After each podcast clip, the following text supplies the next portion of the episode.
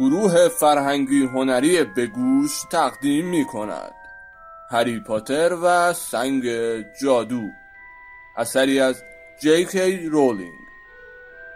فصل سوم قسمت دو.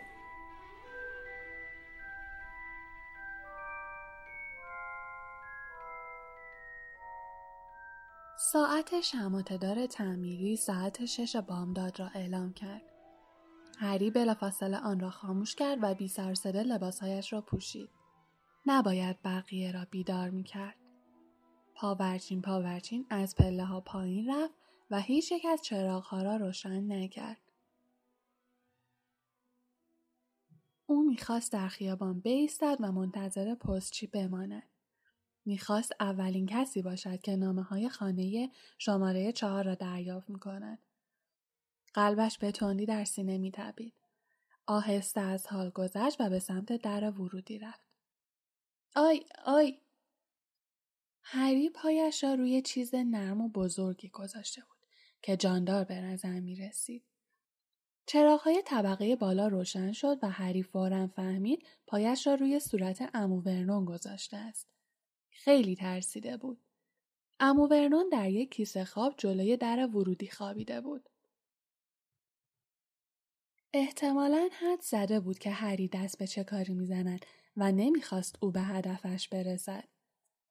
بعد از نیم ساعت داد و فریاد از هری خواست که برایش چای درست کند. هری لخ کنان به سوی آشپزخانه رفت و وقتی برگشت پستچی نامه ها را آورده بود و دقیقا روی پای امو ورنون انداخته بود. هری متوجه شد که این بار نشانی سه با جوهر سبز رنگ نوشته شده است.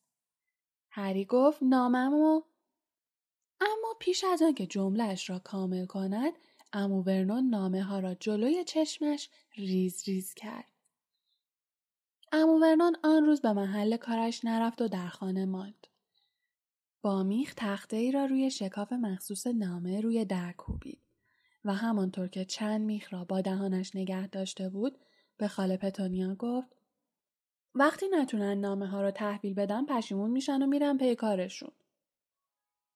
ولی ورنون به نظر من این کارا فایده ای نداره. امو ورنون کیکی را که خاله پتونیا آورده بود در دهان گذاشت و میخ دیگری به در کوبید و گفت اینا افکار عجیب و غریبی دارن. مثل من و تو که نیستن.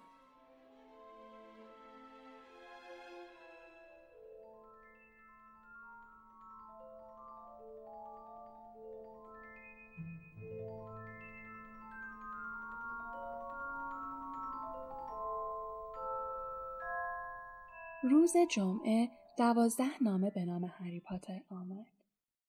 از آنجا که نمی توانستند نامه ها را از شکاف مخصوص نامه ها به داخل بیاندازند، آنها را از زیر در و درس های دو طرف آن انداخته بودند. چندین نامه را هم از پنجره کوچک دستشویی پایین پله ها انداخته بودند. آن روز امو ورنون در خانه ماند. پس از سوزاندن نامه ها چکش و میخ را برداشت و تمام درس های در را با تخته پوشاند. دیگر نمی توانستند از در بیرون بروند. او در حالی که آواز پاورچی میان لاله ها را می‌خواند بالا و پایین می‌رفت و میخ میکوبید. روز شنبه اوضاع بدتر شد. شیرفروش 24 نامه لوله شده را بر روی یک شانه تخم و به دست خاله پتونیا داد. شیرفروش بیچاره که گیج شده بود مجبور شد شانه تخم مرغ را از پنجره آشپزخانه به خاله پتونیا بدهد. عمو ورنون که خشمگین و ناراحت بود با اداره پست و فروشگاه لبنیاتی تماس گرفت که به آنها شکایت کند. خاله پتونیا نیز سرگرم ریز ریز کردن نامه ها در مخلوط کن بود. دادلی که مات و مبهوت مانده بود به هری گفت این کیه که انقدر اصرار داره با تو تماس بگیره؟ یک شنبه صبح سر میز صبحانه قیافه امو ورنو خسته و رنگ پریده بود ولی خوشحال به نظر می رسید. یک قطره مربا روی روزنامهش چکید و با خوشحالی گفت آخیش امروز یک شنبه است دیگه از اون نامه های لعنتی خبری نیست. در همین لحظه چیزی ویژ ویژ کنان از داخل دودکش آشپزخانه پایین افتاد و محکم به پشت امو ورنون خورد. و لحظه ای بعد حدود سی چهل نامه یکی پس از دیگری از دودکش به درون آشپزخانه پرتاب شد. درزلی ها جا خالی می‌دادند که نامه ها به سر و رویشان نخورد. اما هری بالا و پایین می پرید بلکه بتواند یکی از آنها را به چنگ آورد. امو ورنون فریاد زد برو بیرون بیرون. امو ورنون کمر هری را گرفت و او را به داخل حال انداخت. دادلی و خاله پتونیا که با دست صورتشان را گرفته بودند از آشپزخانه بیرون دویدند و امو ورنون در آشپزخانه را محکم بست. صدای برخورد نامه ها به یکدیگر و در و دیوار به گوش می رسید. امو ورنون که با خشم و غضب سیبیلش را با دست میکن و میکوشید به آرامی صحبت کند گفت خب دیگه تموم شد. باید تا پنج دقیقه دیگه آماده بشین. فقط چند تا لباس گرم بردارین و با من بحث نکنین. صورت او با سیبیل نصف نیمه چنان وحشتناک شده بود که کسی جرأت نکرد به او چیزی بگوید. ده دقیقه بعد از میان درهای تخت کوب شده بیرون آمدن و سوار اتومبیل شدند. امو ورنون اتومبیل را روشن کرد و با سرعت به سمت بزرگراه رفت. دادلی روی صندلی عقب اتومبیل نشسته بود و حق حق گریه می‌کرد. زیرا وقتی می‌خواست تلویزیون و ویدیو و کامپیوترش را در ساک جا بدهد همه را معطل نگه داشته بود و امو ورنون محکم توی سرش زده بود. اتومبیل با سرعت به پیش می‌رفت و حتی خاله پتونیا نیز جرأت نداشت بپرسد که کجا می روند. امو ورنون هر چند وقت یک بار جهتش را عوض می کرد و در جهت مخالف پیش می رفت. او با خودش می گفت دیگه راحت میشیم. از شر نامه ها خلاص میشیم.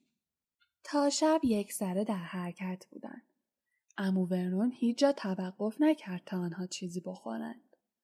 هنگام غروب خورشید صدای دادلی درآمد. آن روز بدترین روز عمرش بود. گرسنه بود و پنج برنامه تلویزیون را از دست داده بود. از آن گذشته مدت زیادی بود که با کامپیوترش بازی نکرده بود. تا آن لحظه هرگز مدتی به این زیادی از نابود کردن دشمن در بازی کامپیوتری قافل نشده بود. سرانجام امو ورنون در حومه یک شهر بزرگ جلوی یک هتل دلگیر و تاریک توقف کرد. برای دادلی و هری یک اتاق دو تخته گرفتند که ملافه های آن کهنه و نمدار بود. دادلی بلا فاصله به خواب رفت و صدای خورناسش در اتاق پیچید. ولی هری که بیدار مانده بود کنار پنجره نشست و مات و متحیر به نور اتومبیل هایی که در رفت آمد بودن چشم دوخت. صبح روز بعد صبحانه آنها برشتو که مانده و گوجه فرنگی کنسرو شده سرد با نان برشته بود. همین که صبحانهشان را خوردن مدیر هتل سر میز آنها آمد و گفت ببخشید در میان شما کسی به نام هری پاتر هست حدود صد تا از این نامه ها براشون رسیده که الان روی میز منه. او نامه ای را که در دست داشت جلوی آنها گرفت. روی نامه با جوهر سبز رنگ نوشته بودن هتل ریل ویو اتاق شماره 17 آقای هری پاتر. هری می‌خواست نامه را از دست مدیر هتل بگیرد که همان وقت امو ورنون روی دستش زد. مدیر هتل تعجب کرد و امو ورنون بلافاصله گفت من نامه ها رو تحویل می‌گیرم. آنگاه از جایش برخاست و دنبال مدیر هتل از سالن غذاخوری بیرون رفت.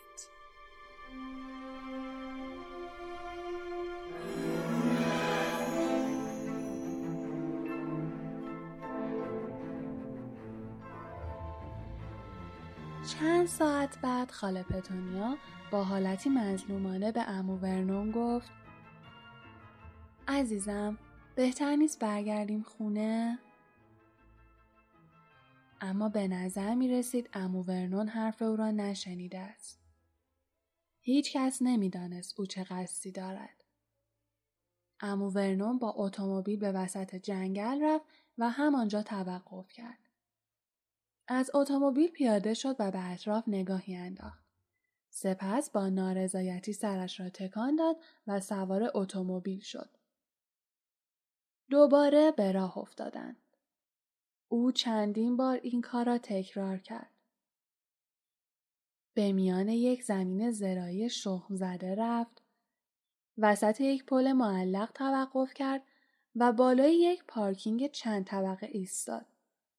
ولی به نظر می رسید هیچ جا رضایت او را جلب نکرده است. بعد از ظهر آن روز امو ورنون اتومبیل را کنار دریا پارک کرد. سپس در اتومبیل را قفل کرد و از آنجا دور شد. دادلی با بیحوصلگی گفت مامان نکنه بابا دیوونه شده. نم باران شروع شد. قطره های باران به سقف اتومبیل میخوردن و سر و صدا می‌کردن. دادلی بهانه می‌گرفت و نق می‌زد و می‌گفت امروز دوشنبه است.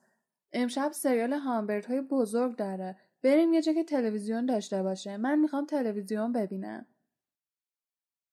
دوشنبه. این کلمه هری را به یاد چیزی انداخت. دادلی همه روزهای هفته را از روی برنامه های تلویزیون تشخیص می‌داد و هرگز اشتباه نمی‌کرد. آن روز دوشنبه بود. فردای آن روز سهشنبه و یازدهمین سال روز تولد هری بود. البته هیچ وقت روز تولدش برایش جالب نبود و به او خوش نمیگذشت. سال گذشته درزلی ها یک چوب لباسی و یک جفت از جوراب های کهنه امو ورنون را به او هدیه داده بودند. اما هری که هر روز یازده ساله نمی‌شد.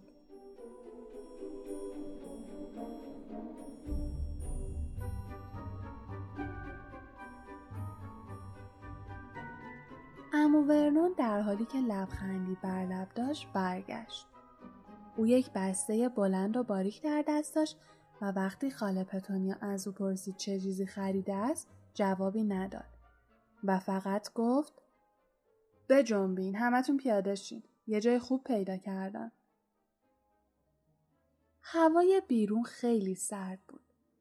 امو ورنون به چیزی شبیه به تخت سنگ در وسط دریا اشاره کرد که روی آن یک آلونک ساخته بودند. تردیدی وجود نداشت که در آنجا از تلویزیون خبری نیست. امو ورنون با خوشحالی دستهایش را به هم زد و گفت هواشناسی اعلام کرده که امشب هوا طوفانی میشه. این آقا لطف کردن و قایقشون رو به ما قرض دادن. پیرمرد بیدندانی که سلانه سلانه به سوی آنها میآمد پوزخندی زد و به قایق پارویی کهنهای بر روی آب دریا اشاره کرد. امو ورنون گفت من قبلا مقداری خوراکی گرفتم. بیاین زودتر سوار قایق بشیم. هوا سرد و گزنده بود. قطره های سرد باران از پشت یقه بر روی گردنشان میریخت و باد سرد چون تازیانه بر صورتشان نواخته می‌شد. پس از مدتی که بسیار طولانی به نظر رسید به تخت سنگ رسیدند. همه به دنبال امو ورنون به سوی خانه مخروبه حرکت کردند. داخل خانه افتضاح بود. بوی جلبک تمام فضا را پر کرده بود. باد از لای درز دیوارهای چوبی به داخل آن نفوذ می‌کرد و زوزه می‌کشید. بخاری دیواری خاموش و مرتوب بود. آن خانه یک اتاق خواب بیشتر نداشت. تنها چیزی که امو ورنون خریده بود چهار بسته چیپس و چهار عدد موز بود. او بسته های خالی چیپس را در بخاری انداخت و سعی کرد آن را روشن کند اما موفق نشد و فقط دود در خانه پیچید. امو ورنون با خوشحالی گفت حالا می‌تونیم از اون نامه برای روشن کردن آتیش استفاده کنیم درسته؟ امو ورنون سرحال و شاد بود. اطمینان داشت با وجود طوفان هیچ کس نمی‌تواند برایشان نامه بیاورد. هری که در این مورد با امو ورنون هم عقیده بود چندان خوشحال به نظر نمی رسید. با فرارسیدن شب طوفان آغاز شد. موجهای بلند وحشیانه به دیوارهای کلبه برخورد می‌کردند و قطره های آب از درسهای دیوار به داخل آن می پاشید. باد با شدت میوزید و پنجره ها را تکان می‌داد. خاله پتونیا از تنها اتاق کلبه چند پتوی کهنه و نمدار پیدا کرد و روی کاناپه بیت زده انداخت تا دادلی روی آن بخوابد.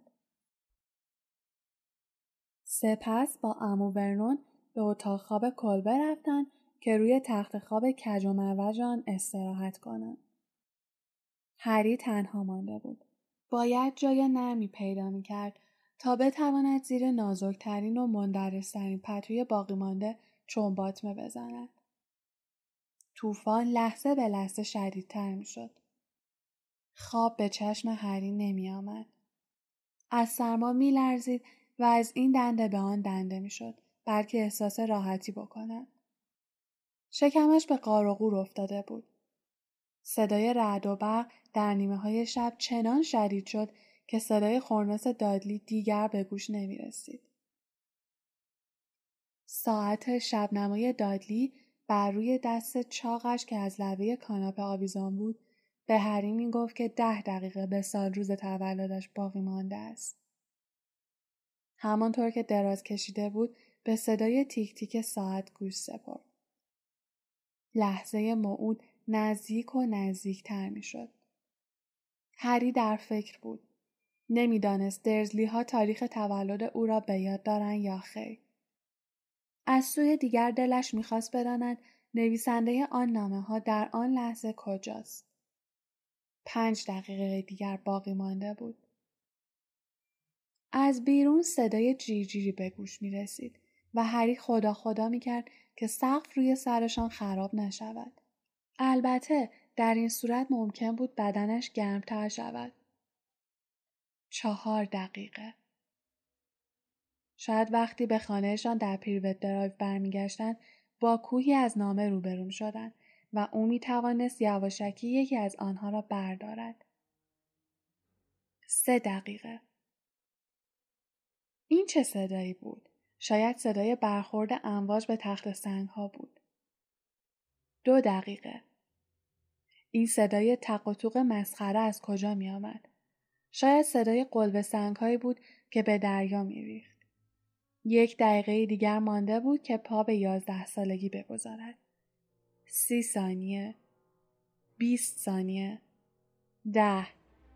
نه. هر آن ممکن بود دادلی از این سرزده ها بیدار شود و او را آزار دهد. سه ثانیه. دو ثانیه. تمام کلبه به لرزه درآمد. هری بلند شد و نشست و به در چشم دوخت. یک نفر داشت محکم به در ضربه می‌زد.